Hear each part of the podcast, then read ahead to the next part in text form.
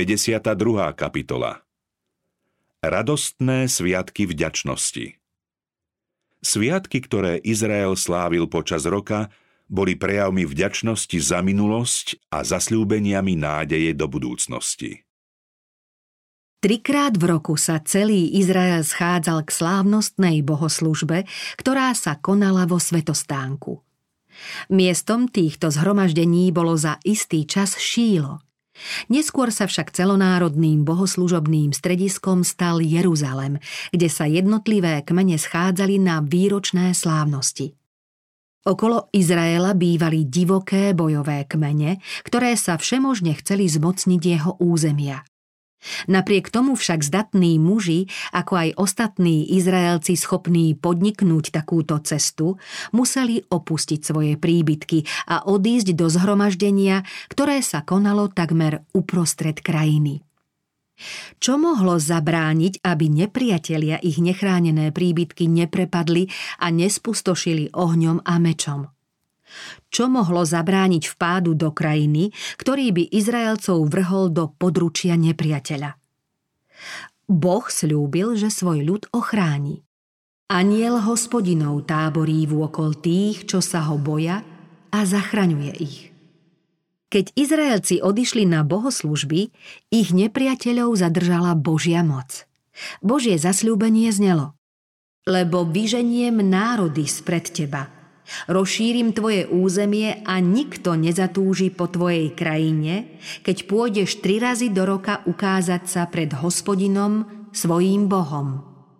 Prvá z týchto slávností, veľkonočná, slávnosť nekvasených chlebov, sa konala v mesiaci Abib, v prvom mesiaci židovského roku, teda koncom marca a začiatkom apríla. Bol to koniec zimy, keď sa končilo obdobie dažďov a celá príroda ožila zaodiata krásou jary. Na kopcoch i v údoliach sa rozzelenala tráva plná lúčných kvetov. Večery opeknievali blížiacim sa úplnkom. Toto ročné obdobie krásne ospevuje zbožný pevec. Veď hľa, zima sa pominula, dážď prestal, odtiahol – Kvety sa zjavujú na zemi, priblížil sa čas spevu a hlas hrdličky počuť v našom kraji. Figovník už sfarbil svoje mladé plody a kvitnúci vinič rozdáva vôňu. Z celej krajiny putujú hlúčky Izraelcov do Jeruzalema. Ovčiari od stát, pastieri z vrchov, rybári od Galilejského jazera – rolníci zo svojich polí a synovia prorokov z posvetných škôl, všetci smerujú k miestu Božej prítomnosti. Cesta pešky je zdlhavá. Cestou pribúda karaván a kým sa dostanú do svetého mesta, bude ich neprehľadne veľa. Krása prírody prebúdza radosť i vďačnosť v srdciach Izraelcov voči darcovi všetkého dobrého. Spievajú sa veľkolepé hebrejské žalmy, velebiace hospodinovú slávu a jeho majestát. Len čo zaznie zvuk trúby, stovky hlasov za sprievodu cymbalov začína spievať ďakovnú pieseň. Radoval som sa, keď mi hovorili Poďme do domu hospodinovho. Zastavili sa naše nohy v tvojich bránach, Jeruzalem. Tam vystupujú kmene, kmene hospodinové, oslavovať meno hospodinovo. Proste o pokoj pre Jeruzalem. Nech žijú bezpečne tí, čo ťa milujú. Pri pohľade na okolité kopce, na ktorých pohania zapaľovali svoje obetné ohne, Izraelci spievali pieseň. Pozdvihujem oči k vrchom. Odkiaľ mi príde pomoc? Od hospodina moja pomoc, ktorý utvoril nebo i zem. Tí, ktorí dôverujú hospodinovi, sú ako vrch Sion, čo sa nepohne, ale trvá na veky. Jeruzalem je obklopený vrchmi. Tak je hospodin vôkol svojho ľudu od teraz až na veky. Keď pútnici zahliadli z vrchu sveté mesto, z úctou a bázňou pozerali na zástupy vyznávačov smerujúcich k chrámu. Videli vystupovať dym kadidla a pri zvuku levíckých trúb oznamujúcich bohoslužbu uchvátení nadšením okamžiku zaspievali. Veľký je hospodin a hoden chváli v meste nášho Boha. Jeho svetý vrch čnejúci tak krásne, je celej zeme rozkošou. Vrch Sion, severný to výbežok, je mestom veľkého kráľa. Nech je pokoj v tvojich hradbách, bezpečnosť v tvojich palácoch. Otvorte mi brány spravodlivosti, nech vojdem nimi vďaku vzdávať hospodinovi. Splním svoje sľuby hospodinovi, pred všetkým jeho ľudom v nádvoriach domu hospodinovho i v tvojom strede, Jeruzalem. Haleluja! Pútnikom boli otvorené všetky jeruzalemské domy, v nich sa mohli ubytovať. Pre toľké zástupy to však nemohlo stačiť. Preto boli na každom voľnom mieste aj na okolitých pahorkoch postavené stany. 14. dňa v mesiaci sa k večeru začala veľkonočná slávnosť dojímavým obradom, ktorý mal všetkým pripomenúť nielen vyslobodenie z egyptskej poroby, ale naznačiť aj budúcu obeď, ktorá bude znamenať vyslobodenie z poroby hriechu. Keď sa spasiteľ obetoval na Golgote, Veľká noc stratila svoj zmysel a namiesto nej sa slávila Večera pánova ako spomienka na udalosť, ktorú zobrazovala Veľká noc. Po Veľkej noci sa slávili sedemdňové sviatky nekvasených chlebov. V prvý a siedmy deň boli dni svetého zhromaždenia, keď sa nesmela konať nejaká ťažká práca. Na druhý deň slávnosti boli Bohu obetované prvé plody ročnej úrody. V Palestíne najskôr dozrieval jačmeň a to pripadalo na začiatok slávnosti. Keď kňaz položil snop tohto obilia na Boží oltár, vyjadril tým uznanie, že všetko patrí Bohu. Kým sa tento obrad nevykonal, žatva sa nesmela začať. 50 dní po obetovaní prvých plodov boli turíce, nazývané aj slávnosťou žatvy alebo slávnosťou týždňov. Ako prejav vďačnosti za obilný pokrm boli hospodinovi ako obeď prinesené dva bochníky chleba upečené s kváskom. Turíce trvali len jeden deň, ktorý bol venovaný bohoslužbe. V siedmom mesiaci sa slávil Sviatok stánkov, Sviatok zberu úrody. Týmto sviatkom sa uznávala Božia veľkorysosť prejavená v bohatej úrode v sadoch, v olivových hájoch a vo viniciach. Vtedy sa konalo najväčšie slávnostné zhromaždenie v roku. Zem vydala svoje plody, úroda bola poznášaná do stodôl a uskladnené bolo aj ovocie, olej a víno. Izraelci vtedy prichádzali so svojimi darmi, aby Bohu vyjadrili vďaku za hojné požehnanie. Tento sviatok bol predovšetkým sviatkom radosti. Nasledoval po veľkom dni zmierenia, keď ľud dostal ubezpečenie, že sa mu už neprávosti nebudú pripomínať. Zmierení s Bohom prichádzali Izraelci ďakovať Bohu za jeho dobrotivosť a velebiť ho za jeho milosrdenstvo.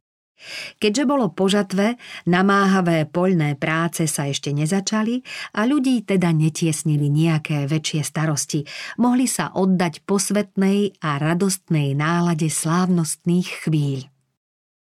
Aj keď sa príkaz o účasti na slávnostiach týkal len otcov a synov, podľa možnosti sa ich zúčastňovala celá rodina a pohostinsky na nich vítali aj služobníkov, levítov, cudzincov i chudobných. Ako Veľká noc, aj slávnosť stánkov bola spomienkovým sviatkom – na pamiatku svojho pútnického života na púšti odchádzali Izraelci zo svojich domovov a bývali v stanoch alebo v búdkach zo zelených vetiev. z ušľachtilých stromov, palmových ratolestí, vetiev listnatých stromov a potočných vrb. Prvého dňa sa konalo sveté zhromaždenie a k siedmým sviatočným dňom sa pridával rovnako oslavný ešte deň 8, ktorý sa slávil podobným spôsobom. Význam sviatkov Zmyslom týchto výročných bohoslužobných zhromaždení bolo nielen povzbudiť srdcia starých a mladých, ale aj vzájomným spoločenstvom ľudí z rôznych častí krajiny utužovať zväzky, ktoré ich pútali k Bohu i k sebe navzájom. Ako blahodarne by pôsobilo na Boží ľud, keby sa aj v dnešnej dobe konal Sviatok stánkov, radostná pripomienka na mnohé Božie požehnania.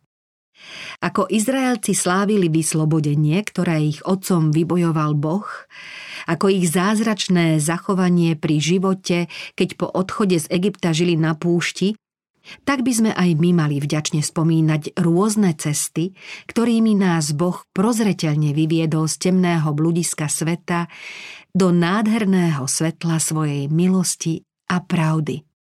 Tí, čo bývali ďaleko od svetostánku, museli každoročne obetovať celý mesiac, aby sa mohli trikrát do roka zúčastniť výročnej slávnosti. Tento príklad oddanosti mal zvýrazniť význam bohoslúžieb a nutnosť podriadiť vlastné sebecké a svetské záležitosti záujmom duchovným a väčným. Ak zanedbávame možnosť schádzať sa s inými ľuďmi a navzájom sa utvrdzovať a povzbudzovať v službe Bohu, pripravujeme sa o mnohé požehnanie. V zmysle sa nám vytráca živý význam biblických právd. Keď na srdce prestáva pôsobiť nebeské svetlo a keď ho neoblažuje posvecujúci vplyv, duchovne chradneme. Ak v styku s ľuďmi nevieme prejaviť patričný súcit s druhými, potom ako kresťania veľa strácame. Kto sa uzatvára do seba, neplní poslanie, ktoré mu zveril Boh. Všetci sme deťmi jedného Otca a šťastie každého z nás závisí aj od iných. Musíme sledovať Božie požiadavky, ale aj potreby našich blížnych. Správnym pestovaním družnosti sa cvičíme k súcitu so spoluveriacimi a snaha obšťastňovať iných nám poskytne šťastie a spokojnosť. Slávnosť stánkov mala nielen spomienkový, ale aj predobrazný zmysel – Pripomínala nielen pobyt na púšti, ale podobne ako slávnosť zberu úrody, slávila zber zemských plodín, pričom upozorňovala na veľký deň konečnej žatvy, keď pán úrody vyšle svojich žencov, aby zviazali kúkoľ do snopov, spálili ho a pšenicu zviezli do Božej stodoly. Vtedy zahynú všetci páchatelia neprávostí, budú ako by ich nikdy nebolo a všetky hlasy celého vesmíru svorne a radostne zvelebia Boha. V zjavení čítame Všetko tvorstvo na nebi, na zemi, pod zemou, na mori a všetko, čo je v nich, počul som volať. Sediacemu na tróne a baránkovi dobrorečenie a česť. Sláva a moc na veky vekov. Na sviatok stánkov Izraelci velebili Boha tým, že si pripomínali jeho milosrdenstvo pri vyslobodení z egyptského otroctva i jeho otcovskú starostlivosť počas ich putovania púšťou. Radovali sa aj preto, lebo si uvedomovali, že práve skončenou bohoslužbou v deň zmierenia im Boh odpustil a znova ich prijal. Keď raz Boží vykúpení budú zhromaždení v nebeskom Kanáne a navždy budú vyslobodení z otroctva zlorečenstva, pod ktorým celé stvorenie spoločne vzdychá a zvíja sa v pôrodných bolestiach až doteraz, budú sa tešiť v nevýslovne plnej sláve. Potom bude Kristovo slávne dielo zmierenia pre ľudí završené a ich hriechy budú navždy vymazané. Radovať sa bude púšť i suchý kraj. Jasať bude step a kvitnúť. Ako narcis bude prekvitať a jasať bude. Hej, jasať a plesať. Dostane slávu Libanonu, nádheru Karmela a Šárona. Oni uvidia slávu hospodinovu, velebu nášho Boha.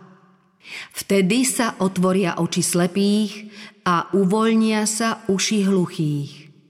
Vtedy chromý bude skákať ako jeleň a jazyk nemého zvučne zaplesá. Lebo na púšti vytrisknú vody a potoky na stepy. Horúci piesok sa zmení na jazero, prahnúca zem na vodné žriedla. Bude tam hradská a cesta. Tá sa bude volať svetou cestou. Nečistý po nej neprejde. Len ľud jeho pôjde po nej. Na nej ani blázni nezablúdia. Nebude tam leva, ani dravá zver nevstúpi na ňu. Nijakú tam nebude možno nájsť, ale vykúpení pôjdu po nej. Vyslobodení hospodinovi sa vrátia, prídu na Sion s plesaním a väčná radosť bude na ich tvárach. Dosiahnu rozkoš a radosť a zmizne žiaľ i vzdychanie.